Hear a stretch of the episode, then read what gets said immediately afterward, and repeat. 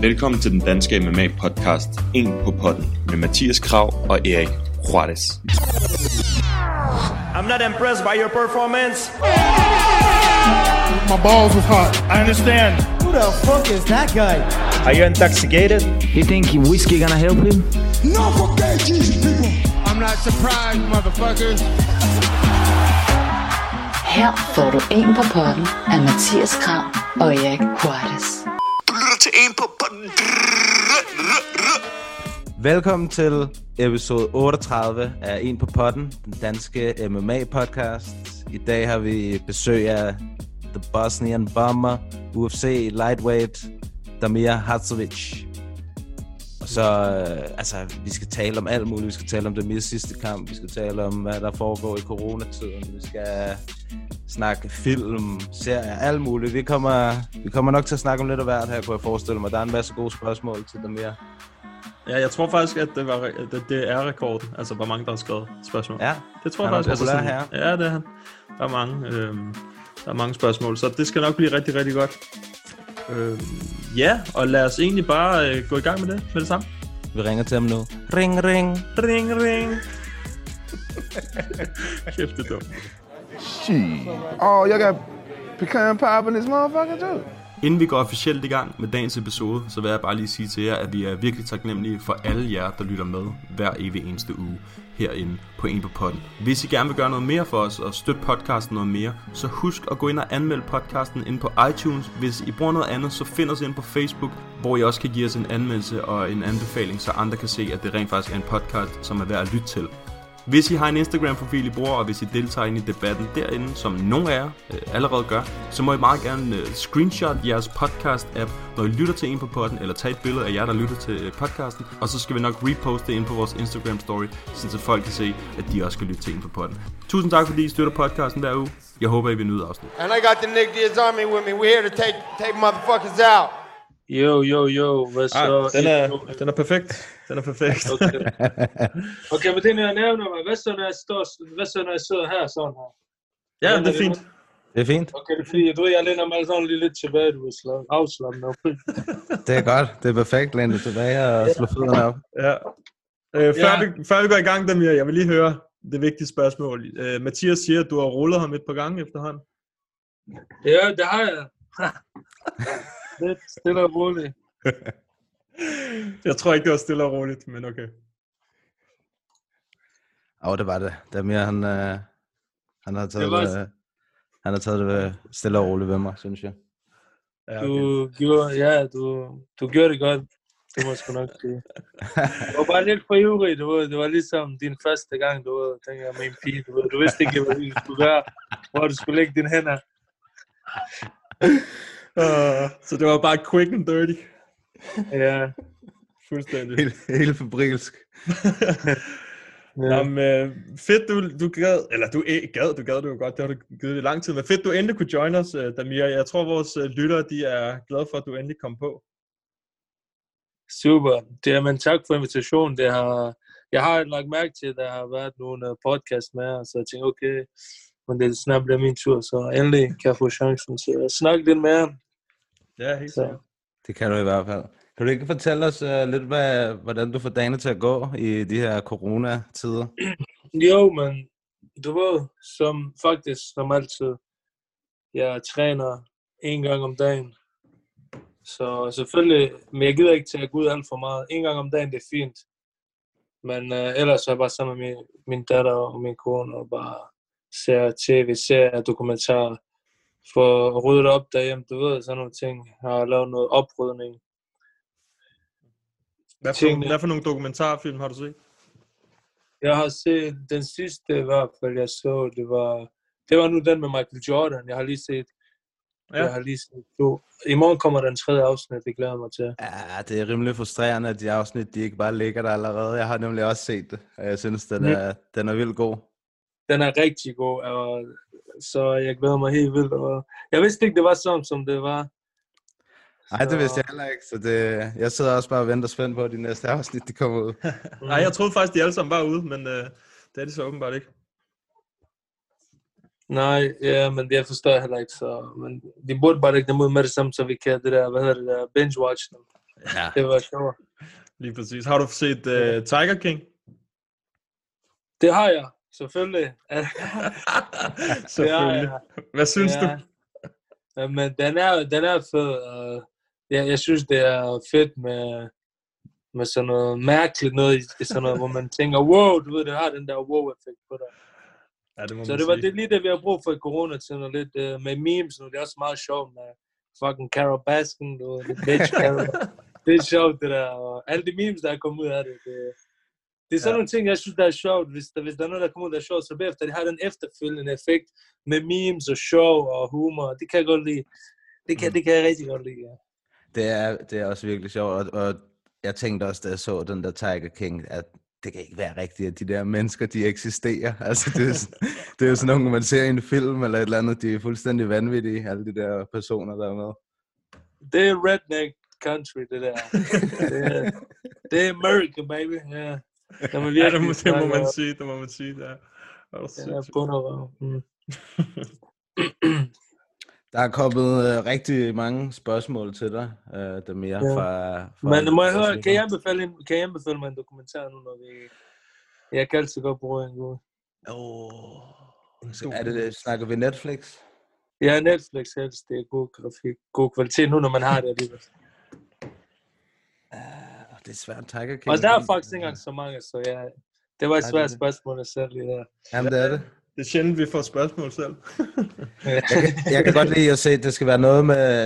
Jeg, kan, jeg bliver lidt fascineret af sådan noget med øh, mor og sådan noget. Det synes jeg er rimelig spændende. Det ser jeg meget af på uh, sådan noget true crime. Det synes jeg, det synes jeg er rimelig fascinerende. Ja, jeg har faktisk også set den der The Tapes of Ted Bundy. Den, den kan jeg godt anbefale. Ja. Um, han var virkelig en smart seriemorder, og så man kan se, hvordan han, øh, hvordan han gjorde det, hvordan han havde dem i, sig, i sin hånd af retten og sådan noget. Og han lavede sjov med det amerikanske retssystem og alt det der. Det var meget fedt at se og sådan noget. Det forventer man nemlig ikke fra sådan en psykopat. Ej, han var nemlig psykopat, ham der. Mm. Ja. Ej, det kunne godt være, at jeg skulle se den. Den har jeg faktisk set trailer til og sådan noget. Det ser sgu meget godt ud. Mm. Ja, den er god. Det, det, og han ligner ham sgu meget, ham der Zac Efron. Øh, ja. Det gør han sgu. Og når vi er Netflix, wow, jeg så lige den film i går, Extraction, den er fed. Og især fordi, at der er faktisk meget med mig i den. Øh, det er en af de mest realistiske kamp, øh, film, jeg har set øh, med hensyn til kampscenerne, hvor de kæmper, hvor de slår sig med hinanden uden våben. Hvor de slår, og du ved, submissions, og et slag og gav, er virkelig realistisk. Og alle de greb, så hvad han gør, tager ryggen, neon belly, forskellige greb. Det var så fedt at se judokast, takedowns, throws. Imponerende. Film, det kom på en ny level nu, efter MMA er kommet til, fordi Mm. folk ved, hvad rigtig slagsmål, eller slåskamp, slagsmål, kamp ser ud. Så det har fået dem til at steppe op. Hvad hed den? Den kan Extraction. Den er helt ny også på Netflix. Det er med ham, Chris Hemmingsworth. Ham Ja. ja. Aussie, der, ham australiener. Ja. Mm. Jamen, jeg har godt set noget, noget behind the scenes, hvor at man så, at de, uh, det var noget real, real shit, det der action der. At det så meget fedt ud. det var rigtig fedt og meget realistisk. Altså, man sad lige og, man sad virkelig og fik gods ud af det. Jeg tænker, wow, vi er kommet et skridt længere, og det sad virkelig og følte sådan i film, hvor så det, hvor så det realistisk ud. Altså, jeg tænker, jeg sidder og tror på det der slagsmål, jeg sidder og tror på, du ved, det virker rigtig ægte. Hvilken øh, kampsportsfilm er din favorit? Bloodsport, helt klart. Det er også den, jeg har indgangsmusik til, normalt også. Den er også den, jeg bruger. Kumite, kumite. Den, den kan du ved, det er bare noget, det var en film, der var på det tidspunkt, det var noget meget, min bror, vi så det, vi havde filmen, og dengang var det bare VHS, du så det film, du havde. Ja. Og også Kickboxer, og også, hvad hedder en Street Fighter, Mm? med uh, Street Fighter, også Mortal Kombat og sådan noget. Det var det Klassiker. for mig. Og Rocky selvfølgelig også, hvis det tæller som kampsportsfilm. Ja, det gør det. Ja, det gør det. Ja. Helt bestemt. Ja, så Rocky han er en af de store helte også selvfølgelig. Det var ham, der fik os alle sammen til at gå ud og løbe et par runder. og, og, og vågne op om morgenen. og alt det der, han gjorde. Er det rigtigt? Har du så også drukket uh, rå æg og sådan noget? Det tror jeg, jeg har. jeg ærlig. ja. Åh, ja. Så Ja, jeg, vil jeg- jeg vil prøve på at finde et sted, et eller andet, et eller andet øh, et slagteri, en ko, jeg kan slå. slå på det. Ej, nej, så langt gik jeg ikke. Så langt gik jeg ikke. Ellers er der mange halalslagter i nærheden af Arta Suave. Ja, ja, var, ja.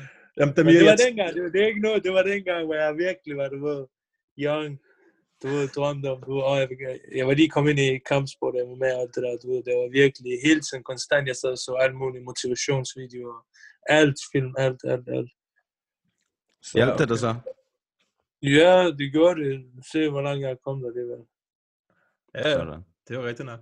Altså, Damir, jeg tænker, at vi har, vi har sygt mange spørgsmål. Så jeg tænker bare, at Ja. vi tager dem fra, fra toppen af, så vi kan nå at få så mange med som muligt. Fordi øh, ellers så kan det være, at vi sidder og snakker om alle tingene, inden vi når til spørgsmålene. Ja, Øhm, ja. Altså, jeg, jeg Hvor tænker, længe, der... hvor længe, hvor længe, ja, ja, hvor længe var sådan en for? Jeg ved ikke noget, jeg er ikke informeret. Ej, vi, vi snakker bare ind til, at... Øh, altså, vi okay, har... det, okay, det kan godt være, I havde en deadline, det var bare det. Så. Nej, vi plejer kun at give folk øh, sådan 20 minutter, en halv time, men det er, når vi har flere gæster. Det har vi jo ikke i dag. Okay, det er fint. Så, øh, VIP. Det er fint. Yes. Øh, vi starter med, med Instagram, og der har vi fra Adam Weisse. Han spørger, var der en særlig grund til, at du startede til kampsport? Var det for at forsvare dig selv, ligesom man har hørt Dalby snakke om? Og så spørger han også, er det rigtigt, at du er deltids MMA-dommer? Der kunne i hvert fald Øh. samtidig godt bruges nogle nye dommer i UFC, tilføjede han lige. Ja, øh, hvad skal vi starte med? Øhm, hvorfor jeg startede til MMA, det var fordi, at... Øh, jamen, det var også meget tilfældigt. Første gang jeg så det, min, en af mine venner, han viste mig det, og Buddy, han viste mig det. Så så du skal lige se den her. Så var det Vitor Belfort og Vanderlei Silva. Du ved, den der hurtige, hvor han går frem. Du ved, den der, Mhm. da, da, da, slår ham. Wow, jeg tænker, hvad fanden er det? Hvem går ind og gør det der i et bur? Du ved, det er sindssygt. Og jeg tænkte godt, og han sagde til mig, men du ved, det er så dejligt. Jeg, ikke- jeg kender i stedet, der træner det her, når man skal have speciel invitation. Han kom, det var det, han ville mig dengang. Han var bare ikke have, at vi skulle lære det, du ved. Det var, han prøvede at holde det som en hemmelighed, min ven. Ja. Det er bare for sjovt, det var lidt. Så, men øh, så blev jeg lidt nysgerrig, du ved. Så var, der, så var der en anden, så glemte jeg det helt. Så var der en anden gang, jeg var sammen med en anden kammerat, så tog han mig med. Så prøvede jeg det bare, og, og det der faktisk øh, var, der fangede mig mest, det var, fordi jeg var en ret, dengang jeg, jeg gik til styrketræning, styrketræner meget, jeg var måske 85-86 kilo, meget muskuløs, og, og så var der en, der var mindre, og de kunne sådan, og det var nogen, der var mindre, og de kunne tage mig ned og holde mig, og jeg kunne rigtig bruge min styrke, og det var det, der virkelig imponerede mig, teknikkerne, og hvordan at det virkede. Mm. Fordi jeg havde prøvet nogle ting før, at, det, at jeg synes ikke, det virkede, det var så realistisk, det var realismen, der fangede mig med mig. Og så lidt efter lidt, så fandt jeg ud af, at det er faktisk fedt at træne det her. Det er ikke som jeg troede, det var, at man bare kommer og smadrer hinanden. Så det er rigtigt, du ved. Og så, men det med mig, jeg var stedig. Jeg har altid været stedig. Så du ved, jeg, jeg tænker, åh oh, nej, hvordan, det kan ikke passe ham der, du ved. Så jeg skal lære det altså, her. Så blev jeg ved med at lære, så begyndte jeg selv at dominere. Og så du ved, det indførte til den, jeg begyndte at træne mere og blev bidt af det. Og så fandt jeg, så vi havde kun to gange om ugen, så tænkte jeg, ej, og, og vi havde ikke noget stand-up træning. Og jeg lagde mærke til, du ved, at MMA-fighter dengang, de var ret dårlige. Det her, det var i 2006. Så jeg tænkte, der er ikke så mange folk, de har ikke så god striking, så jeg begyndte at gå siden af i bokserklubben Esbjerg, dengang EBBK i forfelt i Esbjerg. Og der virkelig der udviklede mig meget, fordi der kunne jeg gå det til tre gange om ugen, og de var de, de, var de der, hvor der ikke var med mig. Så der begyndte jeg at udvikle mig, hvor jeg begyndte at bokse kampe efter også. Og det, det hjælper også, når du bokser kampe, det svarer også til og også det erfaring. Du går ind mod en anden mand. Fysisk konfrontation, det virkelig, det gælder det her. Han prøver på at nok dig, du prøver nok ham. Så du ved, alt det der, det, det var bare fedt. Det, det kunne jeg virkelig godt lide, og jeg tænkte, wow, hvis jeg kan blive noget i det her, er ikke engang et arbejde eller noget. Så, men jeg lagde mærke til, at jeg var god. Du, de, de sagde også folk til mig, og stille og roligt, jeg trænede bare to nogle kampe, og ja, altså, men øh, jeg prøvede det, øh, ja, øh, hvorfor jeg virkelig, virkelig vil prøve det, var jo også for, at jeg ville også gerne noget mere, jeg vil gerne udvikle mig. Jeg tænker, hey, i det mindste, man lærer at, at, at forsvare sig selv, eller du ved, du ved, man vil score lidt flere piger, du ved, hvem kan ikke lide en fyr, der ikke kan slås. Ja, god, god grund. Jeg var 20, 19-20 år, det var dengang, ja. Det var 19-20 år, jeg startede faktisk først til mig, så. Ja, fedt nok. Så jeg tænker, fedt nok, og så begyndte al min øh, energi, jeg har meget energi, jeg har meget energi, så alt det der ener- energi, det blev- overført til mig, og om aftenen, jeg var helt færdig, jeg havde ikke lyst til at gå ud. Så du ved, du kan se det positive i det, jeg blev mere i fred med mig selv, mere selvsikker, alt du ved, det hele, du ved, det var bare godt for min sjæl, det var det, det var virkelig medicin for mig, så heldigt for mig, at jeg fandt ud af det på den måde, og siden da, jeg bare holdt i det, siden for alle dem, jeg har gået for Esbjerg, alle dem, der er trænet, alle dem, du ved, jeg er faktisk sådan en tennis, der har virkelig gået igennem det hele, bare kørt igennem det, virkelig trænet og tro på mig selv. Mange gange, jeg sad også der i Stingersvej, hvor jeg boede i Esbjerg, og så tænkte, var virkelig meget ind fra Stingersvej, skal jeg nå i UFC, du ved. Hvad er chancen for det, hvis jeg virkelig gør det, du ved. Men jeg blev bare ved med at træne. Man blev bare nødt til det, du ved, gå i blind og træne, og så det var det. Så ja, men det var en lille historie, jeg fik også der. Fedt nok. Det er interessant. Ja. Ja. Og Altså- altså, den anden spørgsmål med hensyn til dommer, jeg er dommer, jeg har været dommer.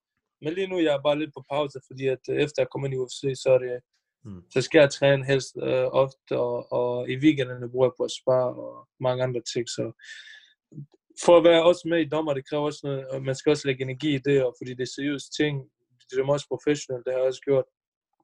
Og bare dommer, jeg gider ikke bare gå ind, og bare, det skal være noget seriøst, fordi at bare en, nogle fejl, du laver, det kan koste manden kampen penge, og hans karriere og alt, du ved, så Mm. mm. det er godt med nogle gode dommer, jeg er enig i. Det skal være nogle gode, ja, men uh, en gang måske efter det her, alt det her MMA, en gang, når jeg er færdig, så vender jeg nok tilbage, og vil også gerne være, stadigvæk være dommer og kampleder. Det er noget, jeg virkelig nyder også. Det, det er noget, jeg virkelig kan lide, og, og, og sætter meget ind i. Så at det bliver gjort ordentligt. Så ja, det synes jeg, det er meget vigtigt. Har du lært noget, som du kan bruge sådan, altså det tænker jeg, du har noget, du kan bruge, når du har været kampleder i dit eget game, og når du har været kæmper som kampleder? Er der noget, du kan sådan lære af hver position, du er i?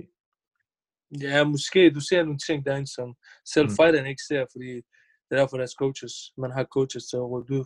Men du er der, du har første view på alt, du hører alt slag, alt. Du, du bliver mere bevidst om timing, og fordi jeg skal også selv nogle gange bevæge mig hurtigt ud. Jeg skal også hele tiden, jeg kan ikke bare stå der og være ude af takt med dem. Jeg Mm. føler også, dengang jeg var i hvert fald dommer og kampleder, jeg følte, jeg skulle hele tiden bevæge mig med dem. Det er som om, der var en snor, usynlig snor mellem os, der bouncer lidt frem og tilbage. Du ved ikke bare stå stille hele tiden, så du er klar til at rykke og klar til at stoppe kampen, hvis han bliver nok. Der, der er virkelig mange dårlige dommer derude, der bare sådan sn- halvt sover i kampen og ikke ser halvdelen, du ved, folk tager fat i shorts eller, Mm. eller hegnet, eller noget som helst, du ved. Sådan nogle små ting, det ser man tit. Dommeren ser det ikke. Jeg er Mm. altid, jeg er altid grundig, lige meget hvad jeg laver. Det er nok også derfor, jeg kommet så langt. Du alt hvad jeg gør, jeg gør det altid grundigt, så Mm. det er også det. Er du ikke en af dem i, i Danmark, der har været kampleder i flest kampe? Jo, måske. Jeg har været mange. Det startede for længe siden i Esbjerg. Ja. Til Clash of Warriors engang bare for sjov. Så har jeg været til CFL, nogle øh, øh, Fighter Gala, Fighter Gala Fight Night. Øh, ærligt, jeg kan ikke huske dem, men jeg har været helt vildt mange. Især mange gange i Herning kan jeg huske, der var mange stævner der på et tidspunkt. CFL. Så, Ja, der er, der er sket en del med dansk MMA, siden du er begyndt. Hvad, altså, hvordan, hvordan ser du fremtiden i dansk MMA? Jamen, den er kun voksende. Det kan kun være samt, fordi at sporten er voksende, og du kan se, at der bliver kun flere fight-fans, UFC-fans, MMA-fans. Så den vokser. Der kommer flere til klubberne. Nede hos os i Artois, der vi har rigtig mange. Nogle gange, ærligt, du står og venter, du skal i bad, og, og når du kommer ind, du har ikke plads til din sko eller noget, og der er ikke varmt vand efter.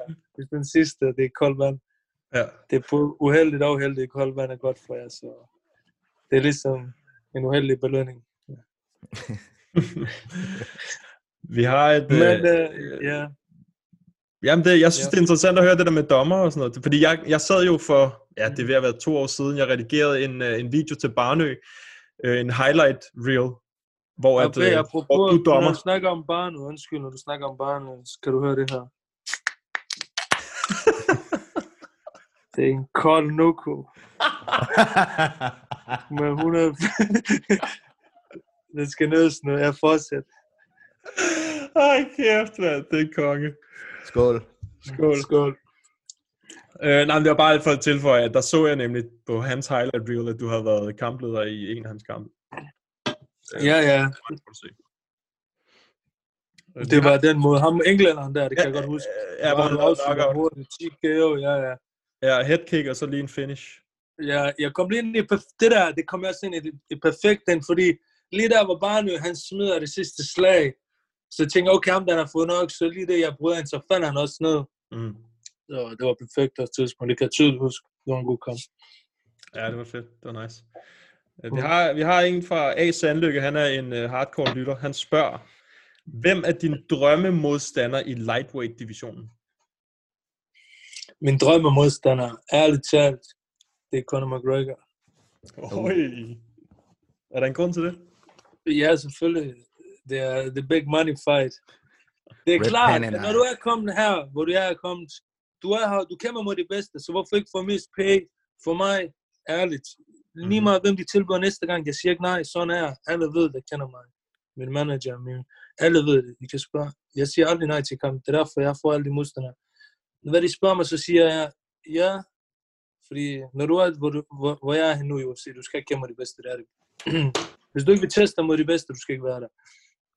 Og så med det, så kan jeg lige så godt tjene mest penge, og hvem er det? Det er Conor McGregor, du ved, så det siger sig selv.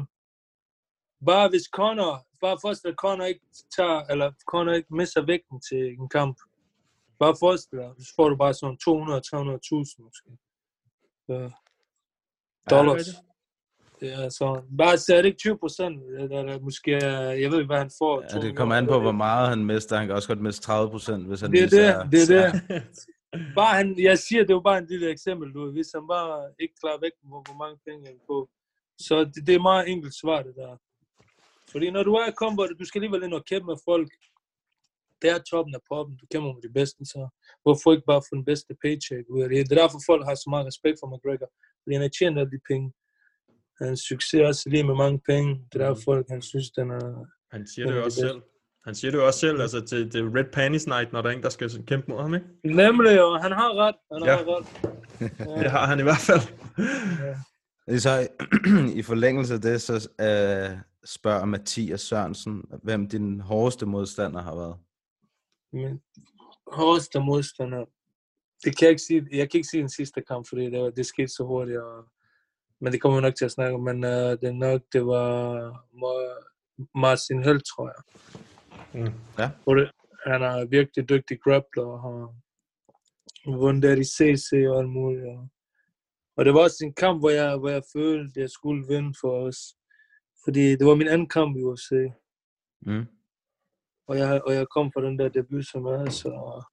Og han var god modstander, og han har også tabt to kampe før mig. Han har tabt to kampe før mig, før han skulle møde mig. Det var mod Joe Lozon og Diego Sanchez, mener jeg.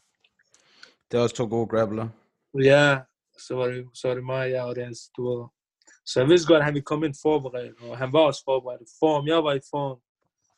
I to runder, han tog to runder, så i tre runder, så du ved, og plus den, altså fik jeg også 50.000 dollars ekstra oven i min løn. Det var også et godt Så- knockout. Ja, så det var bare, det var virkelig bare perfekt. Så det var en af, og, så det var en af de hårdeste kampe. Også fordi belønningen var også var god, men også fordi det var en virkelig god modstander. Mm. Ja, så. Ja, han har også været tæt på at submit Diego Sanchez i kampen øh, før, kan jeg huske, hvor Diego han sådan måtte kravle op af buret i en guillotine eller sådan noget. Han var, Ja. ja. han var, han var, han var dygtig, Martin Helt.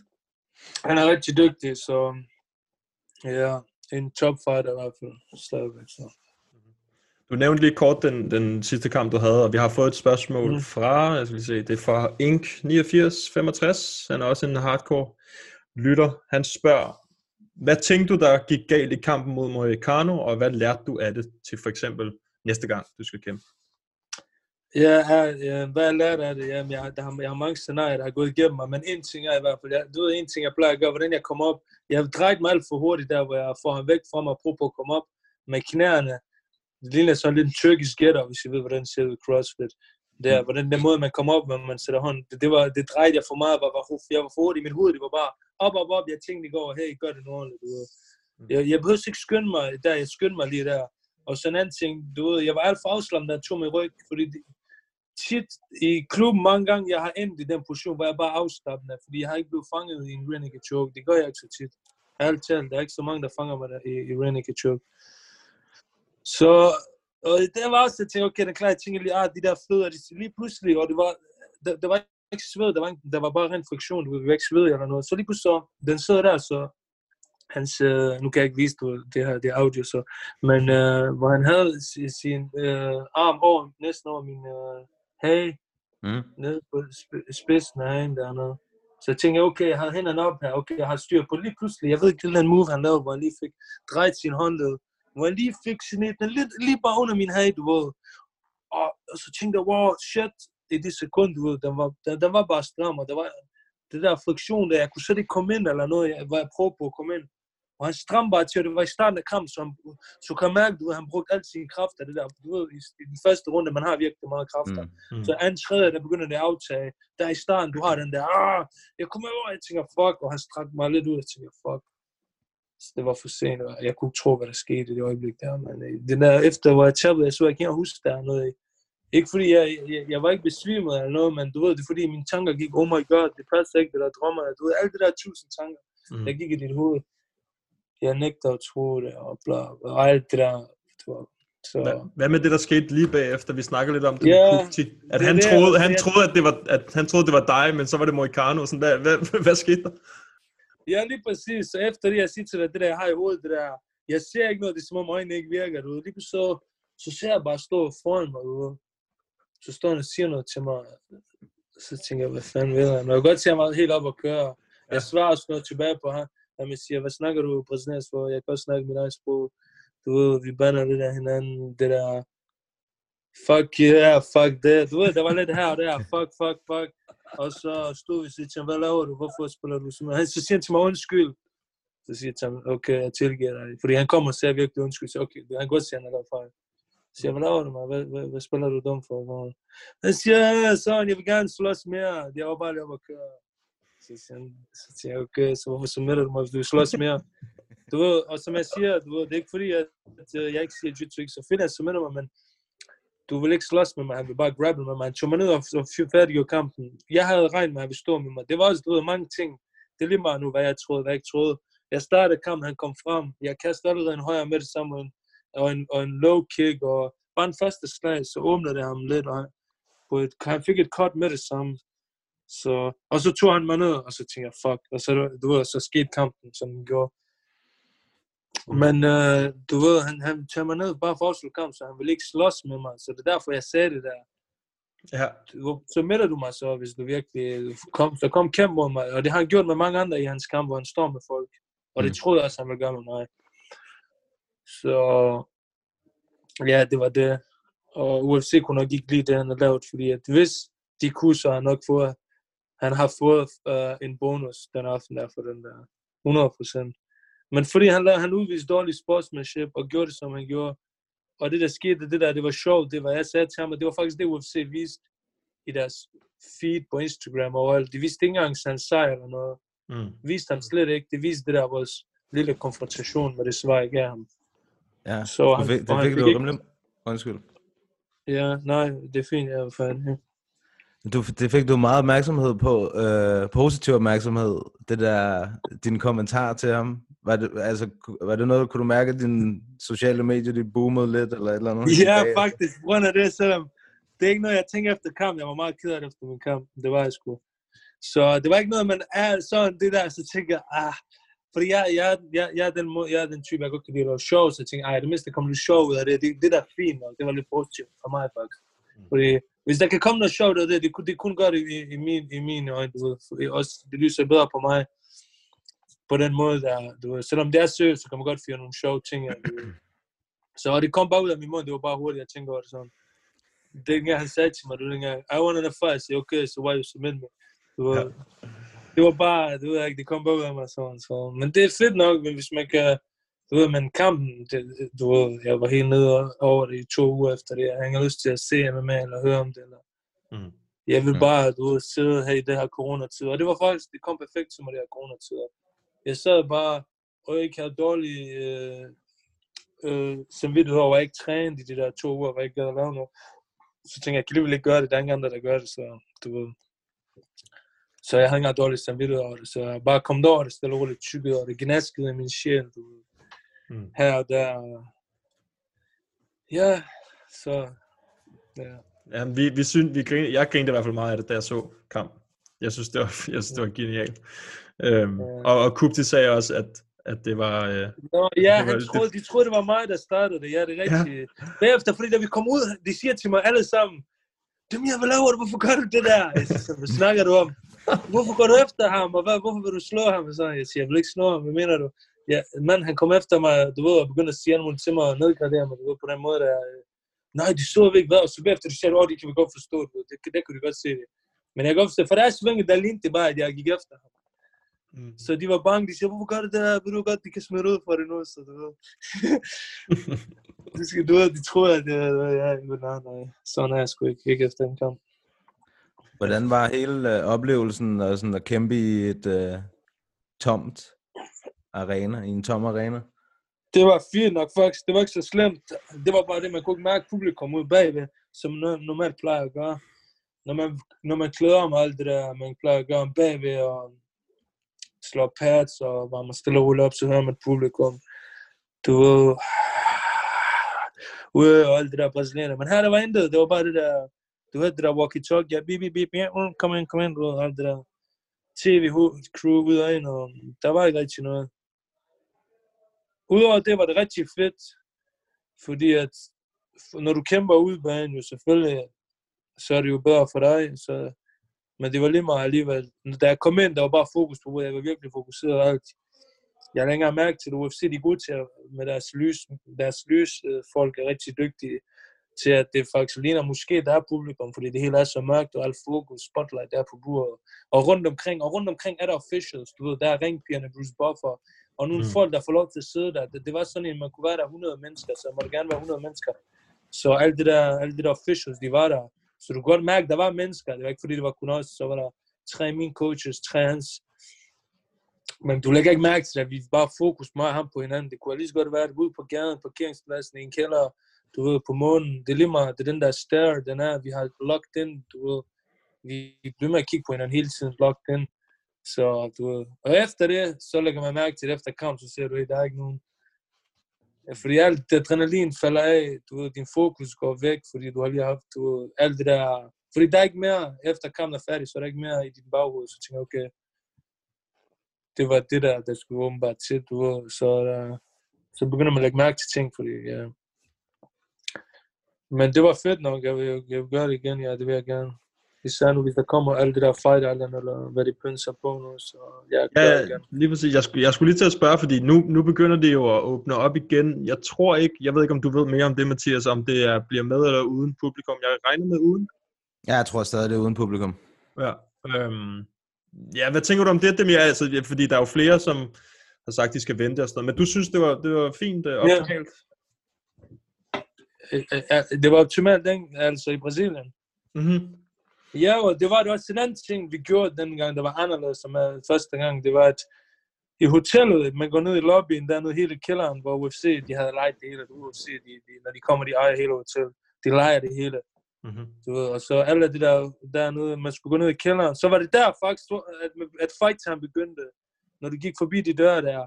Det var ikke ligesom, når du blev kørt i arena normalt. Du gik ned og spiste, så gik du ind. Du havde et tidspunkt, du skulle møde på. Du ved, det er altid det der, det er altid tre fighter ad gang, der bliver kørt til arena. Men her kommer man derned, så kommer man i fængsel, så kommer man ind op en stor dernede, sådan en sal, og så begynder opvarmning der i- på hotellet. Du tager tøj på, får raps ind, alt slår lidt, du gør alt det der. Og så en time, 45 minutter inden din kamp, inden fight starter, så bliver man kørt over personligt. Det er hver enkelt sådan små minibusser. Du det var meget fedt, så går man ud, du ved, allerede klar, men man venter bare på handskerne over i arenaen. Mm. Security følger dig, det var virkelig professionelt. Man følte sig som en eller anden slap af, man, du ved. Det er sådan, et eller andet Enter the Dragon, uh, Mortal Kombat, eller du ved. du don't lose det. Du ved, sådan noget. De kørte så hurtigt, og sådan virkelig. og Så kom vi derhen, du ved, det var bare, det var bare godt, UFC, de er så professionelle. Alt det gik bare som små. Du hurtigt uden hurtigt ind, kørte der med det samme tilbage, og der var green room på hotellet. Det var ikke ligesom alt var arenaen. Arenaen brugte kun til at varme op en halv time lidt. De kommer og t- gætter handsker på og taber dine handsker. De skal lige sign dem. Og så går du ind og og kommer ud hurtigt, bliver tjekket af lægen, skriver under på de papirer, du skal. Og så tilbage på bussen, og så, du ved, Og så sidder man der med alle de andre fighter i the green room og spiser, du ved, rigtig god mad og alt, og så er det det. Mm. Så det var også det, der var anderledes ved det, at det der frem og tilbage. Men det var også fedt, fordi UFC gør det sådan smertefuldt. De er så professionelle, og, alt er på deres tid, at du ved, det var intet. Du ved. Man tænker bare på sin kamp. Det er lige meget. Ja, det er jo meget godt, at de kan få, få jer til at føle sådan, ikke? Under de der omstændigheder, tænker jeg, at det må være, det er vigtigt. Kupti fik der, altså Kupti sagde det Mhm. samme, at det var bare, det kan godt være, at det var nogle andre tidspunkter og nogle andre steder, I skulle være, men ellers så Ja. var der bare fuld fokus.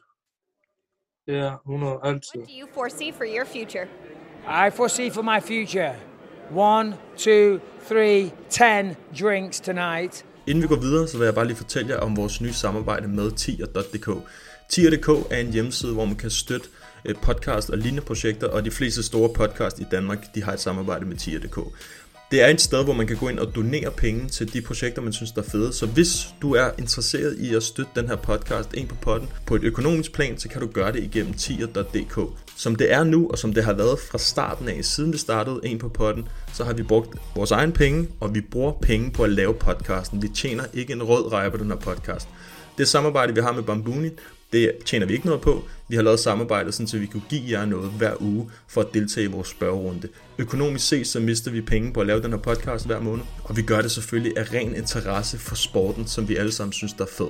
Så hvis I gerne vil støtte podcasten og gøre, så vi kan komme mere ud til flere folk, og eventuelt få nogle flere og større navne ind på podcasten, få nogle interviews med folk, som I synes, der er spændende, så kan I støtte podcasten økonomisk ind på tier.dk, 10er.dk, søg på en på podden op i søgefeltet, og så kan I donere alt for 5 kroner op efter, og det er per afsnit. Hvis I ikke I har lyst til at støtte podcasten økonomisk og bare lytter med, så er vi selvfølgelig også rigtig taknemmelige for det, så det skal I ikke glemme. Vi vil så vidt muligt prøve at få podcasten ud til så mange mennesker som muligt, og det kan vi ved at lave sponsorerede opslag og smide ting ud på alle diverse sociale medier, men det tager tid, og det koster penge, hvis man skal længere ud til flere folk, så de her penge, det er sådan set bare sådan, at vi øh, har en lille smule at smide ud og sponsorere og købe udstyr, hvis vi nogensinde får råd til det igennem øh, tier.dk. Så hvis I har lyst til det, så gå ind på tier.dk, søg på en på potten, og så er vi super taknemmelige for alle dem, der støtter, og alle dem, der lytter med hver uge.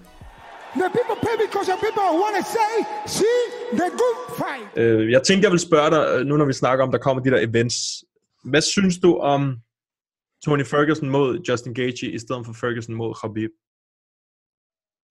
Ja, det er også en god kamp, du ved, man skal ikke uh, undervurdere Gaethje, fordi han er også en bryder, han kommer fra bryder baggrund.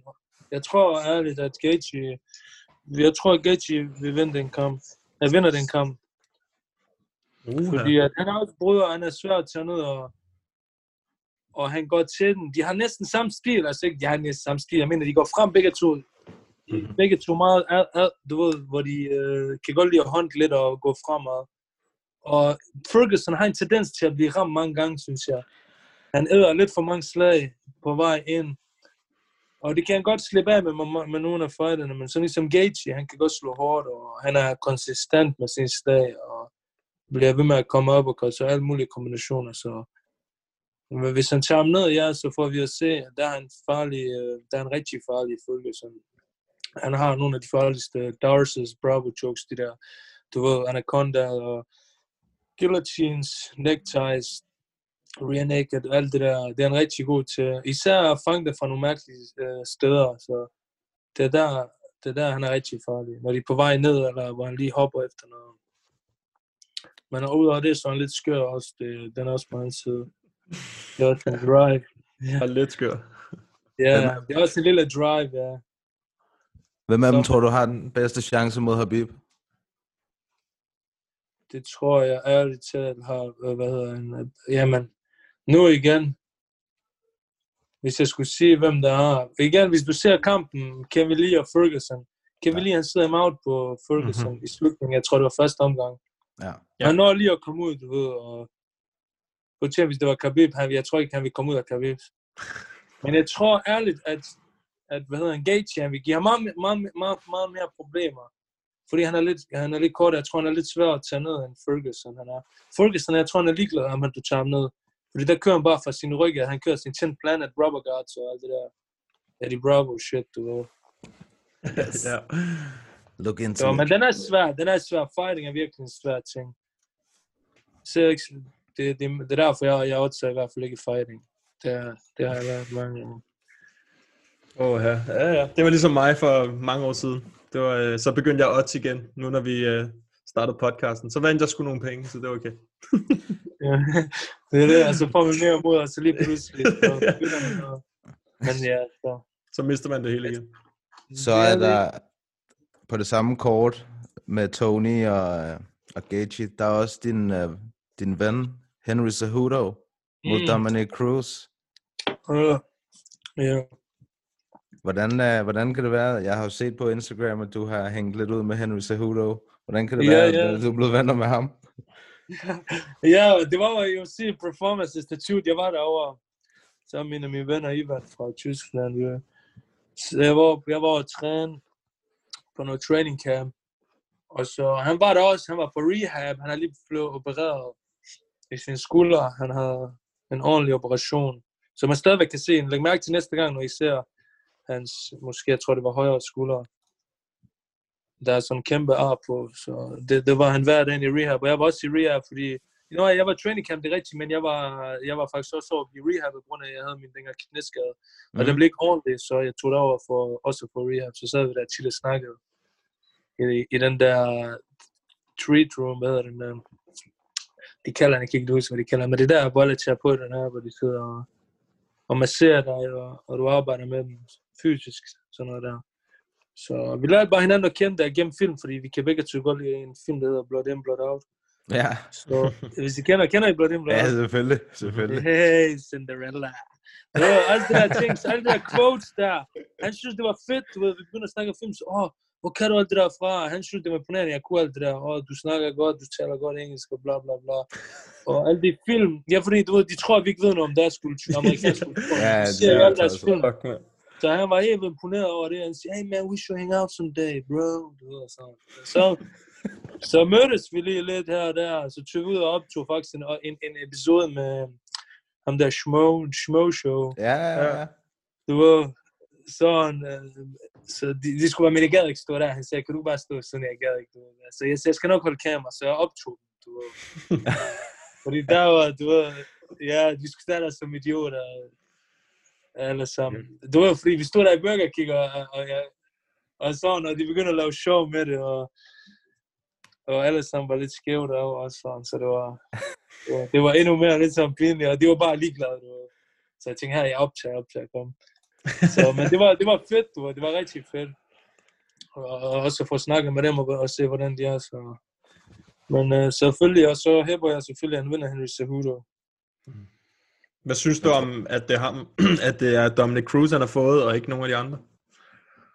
Ja, det ved jeg ikke, så ærligt talt. Jeg har ikke sat mig så meget ind i...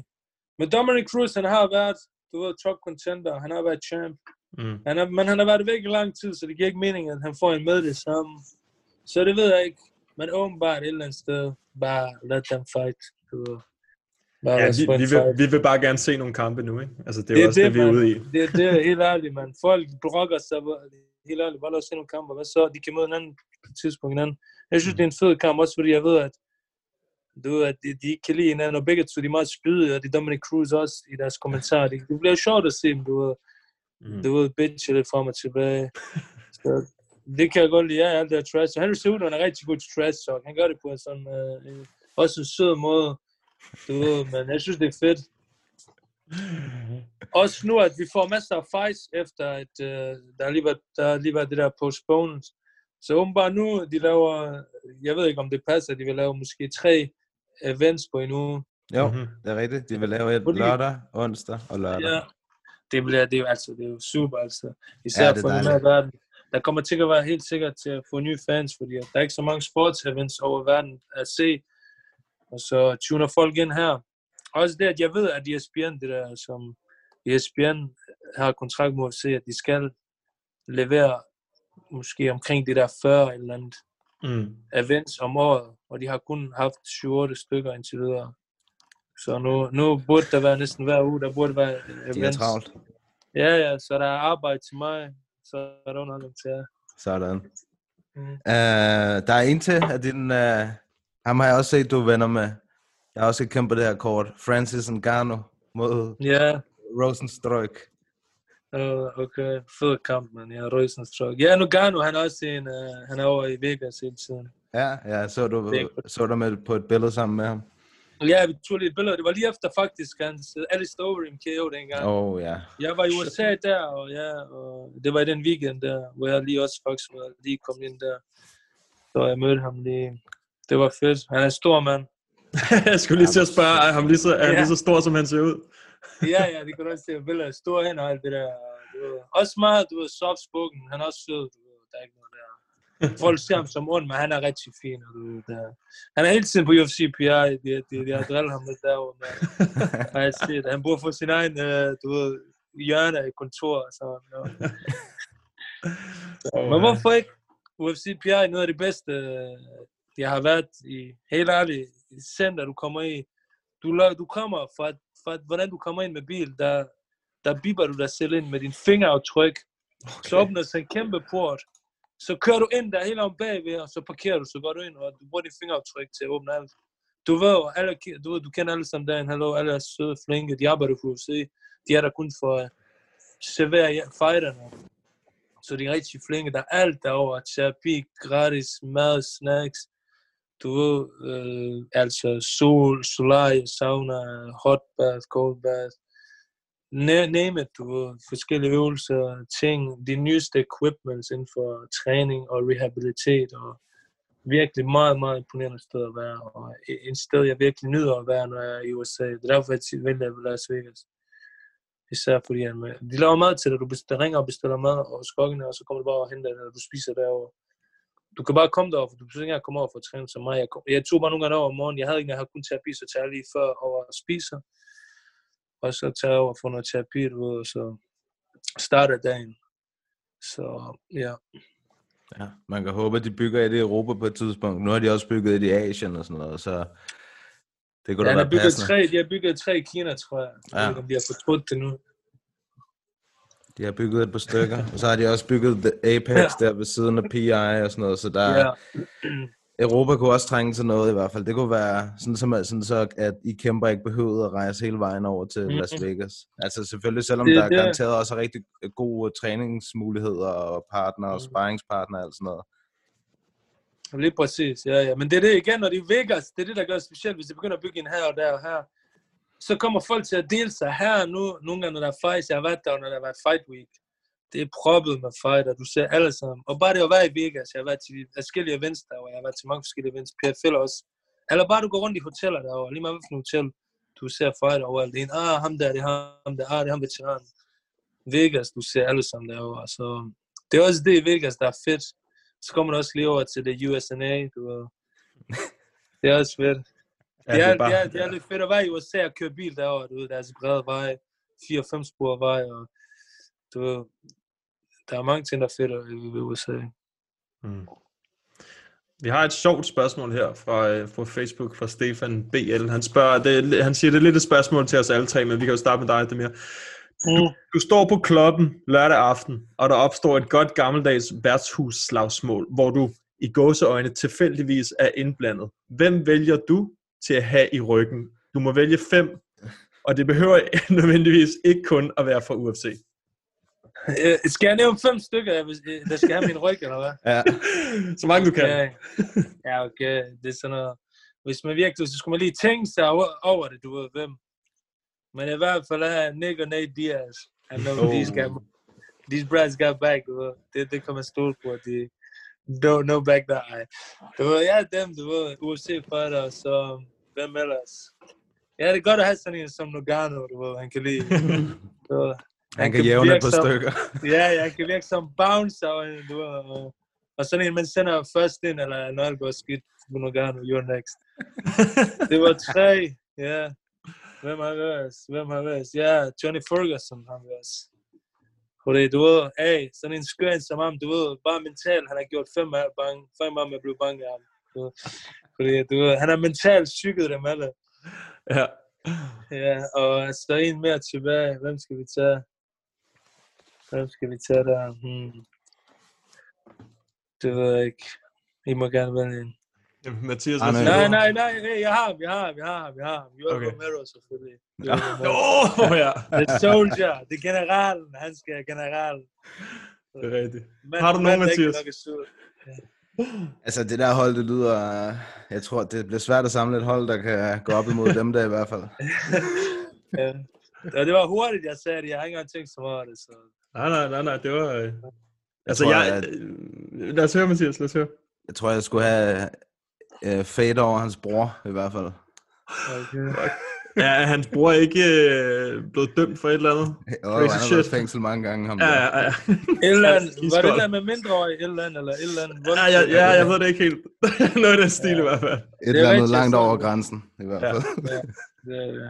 Ja, jeg, jeg tror, jeg har valgt øh, Kimbo Slice Oh. og, øh, og Mand, Mars, og mand, Mars hey, undskyld, mand, mand, han lever ikke. Ja, det er godt. Men han kommer op af graven, og så, øh, og, så- og så står Street, Street Jesus, han er ved siden af Masvidal. Mm. Helt sikkert. Og Check Congo, når han har et øh, fuldskæg. Ham vil jeg også gerne have med. Check Congo, gode gamle Check Congo. Ja. Og måske, øh, måske Rampage lige til at lave nogle jokes inden. Oh, du kan godt lide de, de, de Pride, for, eller de gamle, eller den ældre generation. Ah, Helt sikkert. Jeg tror også, Vanderlei er god at have med. Ja, ja, ja. Ja, det er. The Berserker, ja. Ja, præcis. Ja, og det var et godt spørgsmål, det der. Ja, det var meget sjovt. Det var meget sjovt. Jeg så også, der var en... Uh, det var The Real Nak Mui. Philip. Philip. Ja, han har Ja. skrevet, uh, om du tror, Det er at, det vores Muay Thai-træner i Ja. repertoire han spørger, om du tror, at øh, de to værter på en på potten kan tage et i slag i maven bedre end dem på, jeg ved ikke, Ghetto Fitness. Kan det passe, der skal stå det? Nå ja, det kan godt passe, ja. Hmm.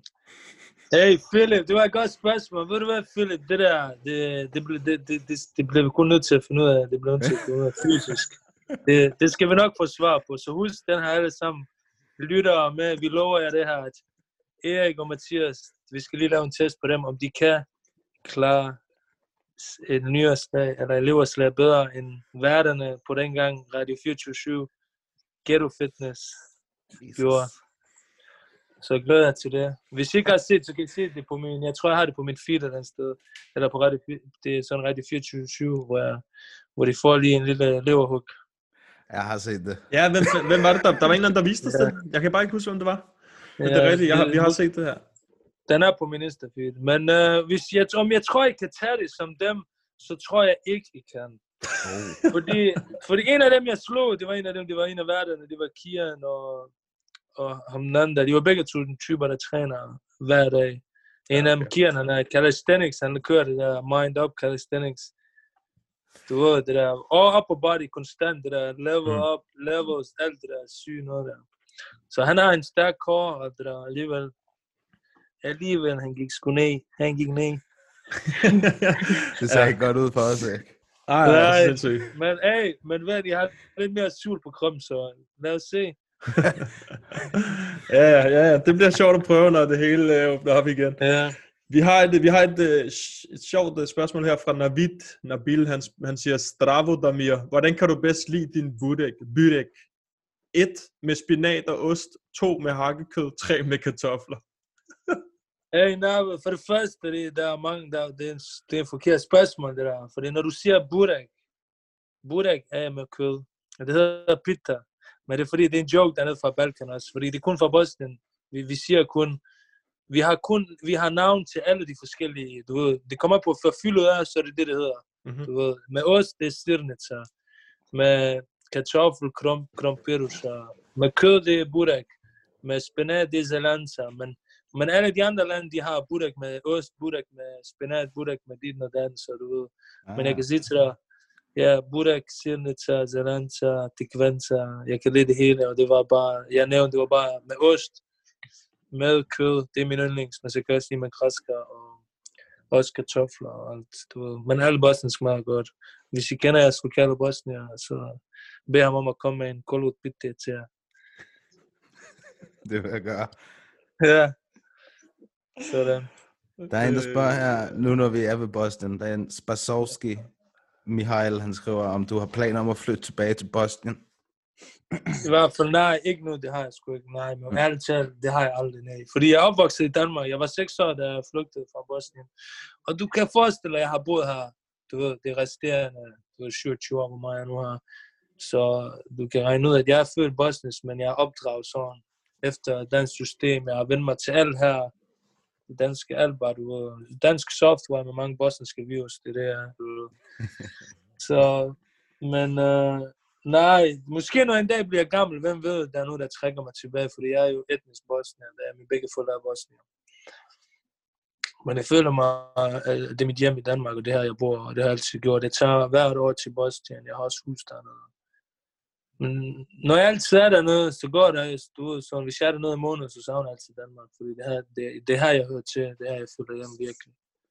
Så, og det er også her, du ved, jeg har bygget alt op om mit liv. Så når jeg er udenfor i Bosnien, selvom der, selvom det er dernede, det er Bosnien, og det er der, jeg kommer fra, så føler jeg mig ikke hjem, som jeg gør i Danmark. Du ved, hvad er det, man siger, der hjemme er, hvor du, hvordan et eller andet, den der kvote der. Men, Ude godt, hjemme bedst. Ja, eller det der, man føler det der, hvor man har det hjemme, du, det er her. Så, mm-hmm. men, uh, hvad Hjemme, ved der, hvor hjertet holder til, eller sådan noget. noget i det er det. Ja. Et eller andet der. Men, uh, ja, ja, ja. det et eller andet. Det kan være de tre poeter her. okay. Mathias er den eneste ægte dansker, der er her. Man. Ja, det, Og det er der også mange som mig, der føler sig, jeg ved det i Bosnien, der er mange som mig, der kom, der blev opfødt i Bosnien og kom hertil. På grund af krigen, der er mange af dem, der også har en identitetskrise, fordi man ved ikke, fordi øh, du skal forstå en ting, selvom jeg er Bosnien og tager til Bosnien, tror du selv, de, de, de ser mig som en equal bosnier. Du ved, en der er dernede fra, de gør det jo ikke. Jeg er jo boss, jeg er jo dansker for dem, når de kigger på mig, hey, hvad så dansker? Mange de kalder mig dansker. Du, de ved jo godt, at jeg er fra Danmark. De kan også høre det på mig, at jeg ikke taler helt den der flydende dansk. Og heroppe også, jeg er ikke dansker heroppe, så man har det der, du, hvor hører man til, men samtidig du finder ud af det bedste, sådan der, du tager det der, det, det er fra begge sider, der er godt, du kan gøre det til dit eget, og den der Mm. ting der, det er også en god ting. Så, jo. Helt bestemt. Vi har det også meget godt i Danmark, synes jeg. Ja, ja, det har det rigtig godt. Ah, Ma- så er der en her. Undskyld. Erik. Jamen, jeg tror, det er det samme. Er det Facebook-spørgsmål? Ja, det er fra Martin Søgaard. Ja, præcis. Ja, han spørger, hvad er din holdning til kæmpere, når de bliver dømt for doping, og alligevel får lov til at kæmpe efter udelukkelsen er endt, ligesom John Jones? Skal de udelukkes permanent? Ja, jeg er enig, jeg bryder mig ikke om doping i, i sporten. Det er snyd. Det er, det er derfor, folk gør det, fordi de ikke har det mentale. Selvfølgelig, de skal få et eller andet advantage, og de gør det fysisk. Og, du ved, man får virkelig en stor advantage, så um, det er noget mentalt værv, der gør sådan noget der. På den anden side, når jeg ser, at øh, det der John Jones, det kan man ikke sige, fordi det er ikke en helt sådan en. Du han har fået, han har fået straf for det, men så kom det der med picograms. Mm. Du ved, jeg er, ikke, jeg, er, ikke- jeg, er, ikke- jeg er ikke videnskabsmand i det der område, så jeg kan sætte mig ind og sige, nej, det der picogram, de burde ikke være ens krop. Hvem ved, kroppen er en forunderlig ting, du ved. Der kan være mange mærkelige ting ved kroppen. Så hvem ved, om det ikke kan passe, du ved. Men, så jeg ved ikke, om han, er blevet dømt for det før, så, men om du burde permanent, nej, det synes jeg ikke. Permanent, det er meget farligt ord at sige. Du ved, alle burde få en chance inden for nogle ting. Og man burde ikke bare udlade folk med det samme. Man burde give dem bøder og sådan nogle ting, som de gør nu. Det der to år, det er fint, fordi bøder er en ting, men tid er noget andet. Bøder, man kan altid tjene penge tilbage og alt det der, men tid kan du ikke få. Lad os sige nu, du er, lad os sige, du er 35, og du bliver taget for doping. De giver dig tre år. Hey, du kan kæmpe igen, når du er 38 år. Det betyder meget. Du, du har lige mistet tre år øh, af noget af din bedste prime, og nu er du på vej nedad, så du det er noget, du ikke kan få tilbage. Så tiden, straf med tid, det er godt. Men helt klart, og jeg elsker det, at UFC har USADA. Det er det, der er faktisk mest Uh, det, det, det, det, synes jeg er en af de bedste ting også ved UFC. Og det er det, der gør, at jeg helst vil kun kæmpe i UFC også. Fordi jeg vil ikke kæmpe for folk, der, du ved, der er cheaters og sådan noget der. Jeg vil gerne, du ved, det skal være færre kamp. Det er fint med, med, med vægt, vi aftaler 70,3 kilo dagen inden. Bare du kommer dagen ind og vejer det, så er det fint, hvad du vejer dagen efter. Det er jeg ligeglad med, fordi det er op til dig, hvor meget du taber, hvor meget du risikerer, at du kan tabe, og om det vil gå ud af din performance senere i de senere runder. Så ja, men det er det, jeg elsker ved USA. Og Antidoping Danmark, eller Kalait, eller hvad hedder den der Kolait, de samarbejder med nogen fra Danmark her, de hedder det. et eller andet. Det er det, de hedder, fordi det er dem, der kommer hjem til mig, Mm. banker på kl. 6 om morgenen. Eller nu kan jeg ikke huske navnet, altså Kuwaitium, et eller andet. Og jeg siger, at vi skal have din tis eller blod. Okay, kom ind. Så du skal hele tiden være med UFC, med igennem den der app der. Du skal hele tiden vide, hvor du er henne. Her i dag i morges, jeg fik faktisk besked. Jeg kunne lige se, jeg har fået en besked, så du kan se, at det var udlandsnummer fra USA. Og jeg vidste godt, hey, hej Demir, vi kan se, at du ikke har logget ind på din app i lang tid. Kan du bare lige logge ind på det? Bare sådan, det, det er ikke fordi, jeg ikke gør noget. Det er bare jeg skal bare logge ind på min app og se, hey, jeg er her stadigvæk, du ved. Ja. Det er hele tiden i kontakt med dig. Og hvis du, hvis, du, hvis du igen skal udfylde, hver tredje måned skal udfylde, hvor du er hen de næste tre måneder, sådan cirka, du ved, du kan altid ret, har en app. Så de, når de nærmer sig, de begynder at sende beskeder til dig. Og nogle gange, hvis du ikke, hvis du ikke gør det, det, det bliver, og så ringer der en automatisk uh, telefon op til dig fra et eller andet sted, Ohio, Columbus, nogle gange Nevada. Så du tager den, så, så er det sådan en automatisk telefon, der siger, hej, det er Usada, vi vil minde dig om at udfylde din, du, du din, det der, hvor du er hen og alt det der. Ja. og sådan noget, så du ved, de er hele tiden efter en. Det, og jeg gør det også, jeg har aldrig kommet for sent med det, men, men du ved, det er bare sådan nogle ting, de gør, og det synes jeg, det er godt. Og de er efter folk, og, og det generer mig ikke, når de kommer om morgenen. Jo, selvfølgelig det er irriterende at stå op og blive vækket. Og nogle gange, hvis jeg skal pisse, det mest irriterende det er, hvis det er klokken nu, jeg vågner lige pludselig op, jeg skal altid pisse mindst en gang om natten. Så lige pludselig, ja, åh, oh, shit, jeg, vil- jeg vågner, jeg skal tisse og kigger. Fuck, klokken den er, den er 5.30, den er halv seks. Åh oh, nej. Jeg, jeg ved ikke, om de kommer i dag. Så nu i går, jeg kan ikke sove videre. Jeg skal fucking pisse. Nu, jeg kan sidde her og vente en halv time. Eller jeg kan tage chancen og pisse. Og hvis han kommer og banker på klokken 6, så skal du sidde med ham i tre timer. Fordi han forlader ikke huset, før du har pisset, han skal op. Så, Kommer det altid klokken Nu er- 6? Ja, ja, det er godt, de gør det, fordi nogle, du det der, fordi ellers nogen, nogen forlader deres hjem klokken halv syv, syv, halv otte, de ved jo ikke så, du alle er hjemme Ja. for det meste klokken. Det synes jeg også er en god tidspunkt, for det er klokken otte, det har jeg pisset allerede. Men du ved, jeg sværger, det er nogle gange det der, og det er det, jeg hader ved det nogle gange.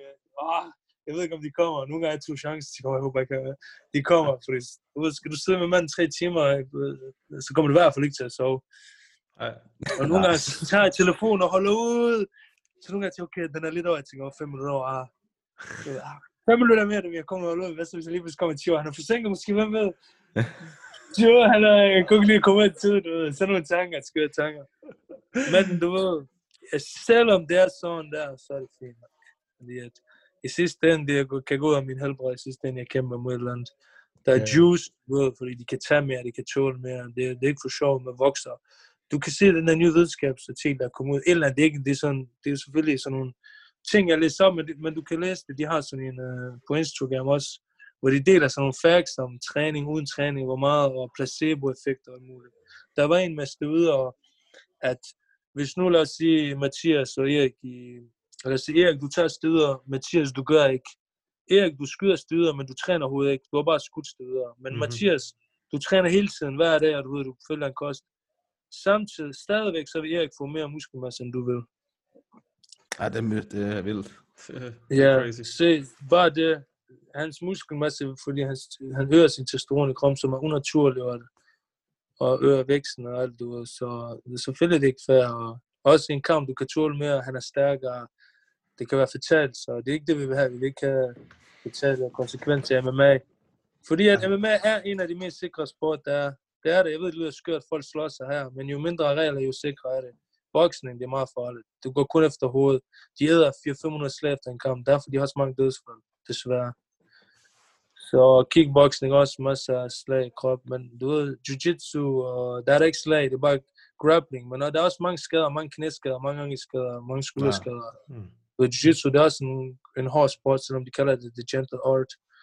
Så det, det er lige lidt, synes jeg nok. Fordi jeg, det, jeg har tit kommet til skade i jiu-jitsu. Det er der, jeg, jeg, jeg kommer tit til skade med knæet eller et eller andet. Mm. Men til sammen, når du kan vælge, hvor du vil kæmpe, og, og det der, det, det gør sådan, at du ikke kommer så meget til skade. Så jeg har heldigvis kun haft en operation, det var mit knæ, så ja. I al den tid, jeg slår sig hver dag, altså på vi...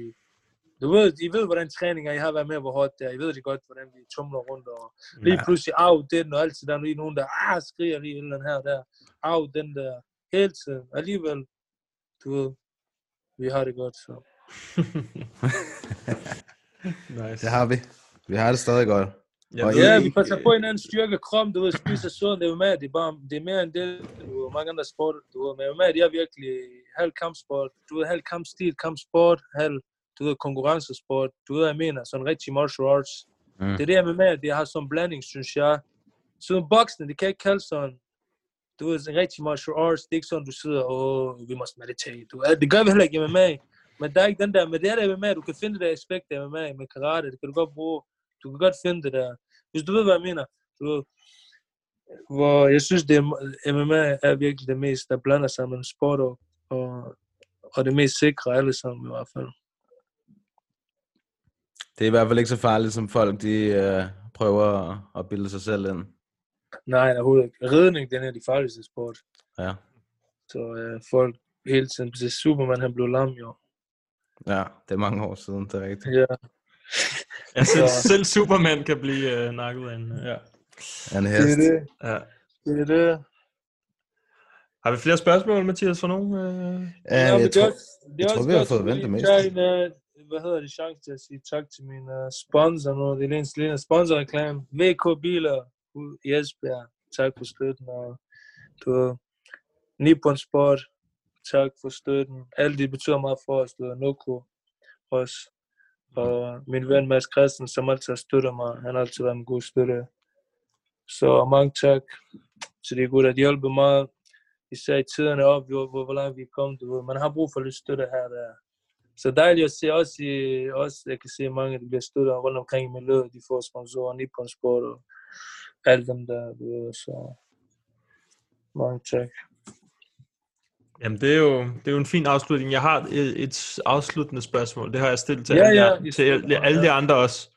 Og det er, hvad for en kamp all time er din favorit, som folk skal gå tilbage og se nu her, at uh, lige inden at de, de kommer ud af lockdown? Ærligt, det er meget svært spørgsmål. Fordi jeg, jeg har mange kampe, der er rigtig fede, jeg kan sige det. Men du ved, en fed en. Altså i nyere til gamle, det kommer på, hvad du vil sige, hvad vægtklasse. Der er mange rigtig fede. For eksempel, hvis jeg kommer ind, gå ind og se Hendo, Ben Henderson, nej, Dan Henderson mod Shogun 2. Den er sindssyg. Den er sindssyg, mand. Det er en fed kamp. Nick Diaz mod Conor. Både 1 og 2 er fucking fed. Mm.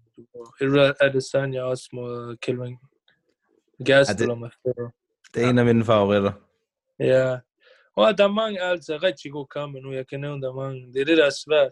Ja, det er det. det, er det. Nick Diaz, nej, ja, Nick Diaz. Jeg synes, Anderson Silva, der var rigtig fed. Der er mange flere aspekter. ja. Ja. Nate Diaz mod Gomi, eller mod Cerrone. Nate Diaz mod Cerrone.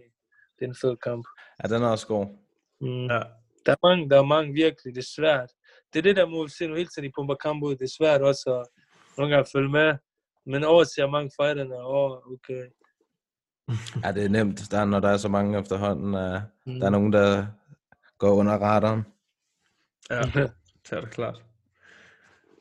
Jamen, øh, jeg, ved, jeg ved ikke, om der er mere, vi skal jo også nå. Vi har noget andet, vi også lige skal nå at snakke om og sådan noget. øhm. Ja, Jeg vil bare sige tusind tak, Demir. Det har været en fornøjelse, mand. Det var fandme fedt, du, øh, du lige kunne komme på. Og så, øh, at du kunne være på så længe. Det er fedt. ja, selvfølgelig, men det var så let, gutter. Det var også, det var rigtig sjovt at være med. Det er noget, jeg skulle... Hvad skal man også lave en søndag Det eftermiddag? Ja. Det var... Så nu kan folk lige få uh, lidt svar på... Der er også mange, der, der, der skriver og spørger mig alle mulige spørgsmål hele tiden. Også om mad, du ved. De kan, de kan tage mulighed at stille spørgsmål her, fordi nogle gange man gider ikke hele tiden bruge tid på at svare folk, hvad man spiser, eller hvad der er i. Du ved, du ved, man får mange spørgsmål her, der, du ved, så nogle gange er det fedt her at, at komme og snakke om nogle ting, så folk kan få, få nogle ting at vide, hvad de vil. Det er Ja, så helt godt at sikkert. høre. Helt sikkert. Ja. Men, øh, Jamen, uh, tak for tiden, Demir, og så uh, du skal altid være velkommen til at komme på igen en anden Ja. god gang. Helt sikkert, det var slet, og vi ses snart på modden. Og Det gør husk, vi. ja. husk, vi har lovet noget til lytterne nu. Ja, fuck, Husk, mand. øh, ja. jeg ser frem til et nye hug. Le- levertesten, levertesten, lever du? Levertesten. Ja, okay. Shit. Ja. Okay, husk ikke drikke for meget nu. nu, skal I bygge, nu, skal, nu skal den bygges op. Ja, Nogle skal tage nogle crunches. rundt og bygge dem et par gange. Ja, Jeg træner mave nu, hver dag. det er godt. Det lyder godt. Tak, Damir. Tak for det. Det var også det, vi snakkede. Hey. Ja, vi ses. Hej. Hey. No, no, no. I'm not God or nothing, but I just baptized two individuals back to back, you know, so I think the, the belt is the only thing that's left. Det var, uh, Damir Hatzer. Ja. En hyggelig snak. Ja, det må man sige. Han er sgu, uh, han er sgu sjov, Damir. Ja, det var meget sjovt at høre, hvordan det hele foregik. Øh, altså også det der med hans øh, test, og klokken 6 om morgenen skulle han stå der og holde, øh, holde sin tissetår. ja, og, det, og også det der med PI med, at, øh, med deres fingeraftryk og altså, mm-hmm. det havde jeg ikke hørt før. Det synes jeg også er rimelig next Ja. level technology. ja, og at, at Francis Ngannou, han bor derovre nærmest. ja, det, det, vidste, det var jeg så godt klar over, at han har taget, øh, drager fuld nytte af det der, at det er for the free. Ja, fuck, det bliver også fedt at se ham. Det gør det helt sikkert. Det bliver bare dejligt at se nogle kampe og se noget UFC. Altså, jeg glæder mig helt vildt. Ja, altså vi har vi snakkede lidt om det sidst, at vi kan nu ved jeg godt, vi, vi øh, har snakket om, vi skal selvfølgelig snakke om kortet på, på, når vi kommer nærmere, men Amanda Nunes, hun er hoppet fra. Ja, det synes jeg også er fair nok. Det synes jeg også er helt fair. Altså det er jo, ja, især når de laver, nu laver de mange events, så der er ikke nogen rush, vil jeg sige. Altså, Nej, netop, der er nemlig ikke nogen rush. Hun er the champ, og hvis hun føler, hun ikke har fået den optimale forberedelse, så er hun i sin fulde ret til at sige, at vi venter lige. ja, ja, klart, selvom jeg tror, hun fuldstændig vinder, ikke? men altså stadig, stadig. Ja, det er 100 procent. Jeg tror også, hun kommer til at mose uh, Felicia Spencer. Ja. Så det er den eneste kamp, der er røget, tror jeg, for det kort, eller er det bare mig? Uh, jo, umiddelbart er det, ja. Og så er der Ja, ja, det- kommet Ryan Spann og Sam Alvey er kommet på. det er, Sam Alvey, han er altid god, god griner, synes jeg. Altså, der Ja. er god synlighed for, at der er en, der bliver slukket. Ja, ja, ja. Vi den snakkede om den sidste, der er bare, der er bare nogle fucking sindssyge fights på det her kort. Ja, det er virkelig et kongekort. Altså, jeg ser meget frem til det. Ja. Det er bare kryds fingre om, at det, at det går igennem. Altså. Ja, ja, altså hvad, hvad, vi kan jo lige snakke lidt om, de har åbnet op i Danmark nu, og det er jo, det er jo ikke gået så godt. Altså, de har jo allerede lukket bryggen ned, det gjorde de i går, tror jeg. Forgår. Ja, men, altså, der er så også... Det, altså, folk mangler også noget common sense, ikke? Altså, Ja. Altså, jeg var dernede, nu bor jeg jo, så det var nemt for mig at lige tage Ja, med. ja. Øhm, der, var, der var ikke så mange dernede i går, fordi at der var ikke øh, totalt sindssygt vejr. Men, da, men så, så, sendte, så sendte mine kammerater et link til mig, dem jeg var dernede med. Så sendte de et link til mig, øh, sådan, hey, tjek det her. Og så stod der så om aften, at de havde lukket ned, ikke? ja. Og så, øh, og så var det jo så, fordi de andre dage, hvor der havde været godt vejr, så har der bare været 400-500 mennesker dernede. Altså, det er jo også, det er helt sort. Det er så dumt. Ja, og der gik er sådan. politi, altså de kom jo også hen til os sådan, hey gutter, husk lige at holde afstand. Ja. På trods af, at vi sad sådan lidt langt væk fra hinanden, ikke? men tænk på at være politimand, og politidame, eller hvad det hedder. Tænk at gå rundt og sige ja, det. Ja, altså. Ligesom at være sådan øh, voksen med sådan nogle børn, ikke? Sådan, hey, lad være med det. Ja, hvor nummeringen, den er helt fucked. ja, ligesom øh, ægte pædagogliv. Præcis. ja, fuldstændig. Så det er blevet lukket ned, og, og jeg håber, at, at det bare bliver, at, at uh, UFC stadig bare holder den der helt safe, det der med, at de ikke prøver at sige, ah, nu kan vi godt lige fyre 100 mennesker ind og hjælpe og sådan noget. Jeg håber bare, at de kører den helt safe, uh, ligesom øh, som Damir fortalte, ikke? på den måde.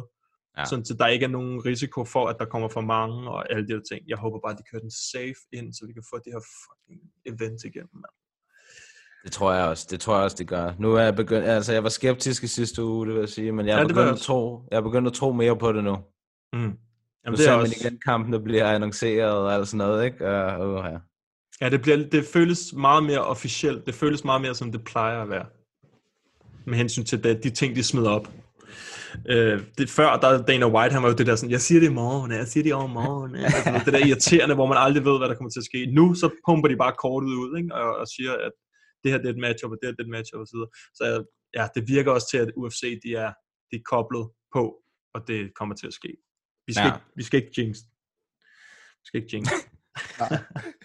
Det må ikke ske. Nej, det må ikke ske. Men næste gang, så tager vi de sidste Forgotten Fights i light heavyweight og i heavyweight. Yep. Og så kigger vi på, ja, på kortet. Ja, på, på, på u- 249. Vi snakkede om sidst, om det ville springe et uh, Ja. nummer over. Kommer ikke til at ske. Kommer ikke til at ske. Det er jo, jeg er fucking ligeglad, hvad det hedder. Så længe det Ja, det er sker. også fuldstændig. Det ja. ja. hedde uh, UFC 666 for min skyld, altså. Ja, ja, fuldstændig. Øh, ja, så kigger vi på det, selvom vi kigger på det sidste. Nu kan vi måske kigge lidt mere i, i prediction mode. Og øhm, ja, det var jo egentlig det for den her gang. Det var jo en, en lang en, vi havde med Demir, så det jo fedt. Ja, det er altid sjovt at få en lidt dybere, længere samtale. Ja, og Demir, han kan også snakke, fandt vi ud af. Ja. så det var fedt nok. Sådan en rigtig god storyteller. Det var meget fedt. Ja, det var sgu nogle, der var nogle gode grin imellem. Ja, det er, det er super. Så øhm, ja, der er ikke andet for, end at I må have en rigtig, rigtig... God uge. Yeah. Yeah. Oh, der visker du ikke her. Nej, det gør jeg ikke. Der var den kraftfuld. Ja.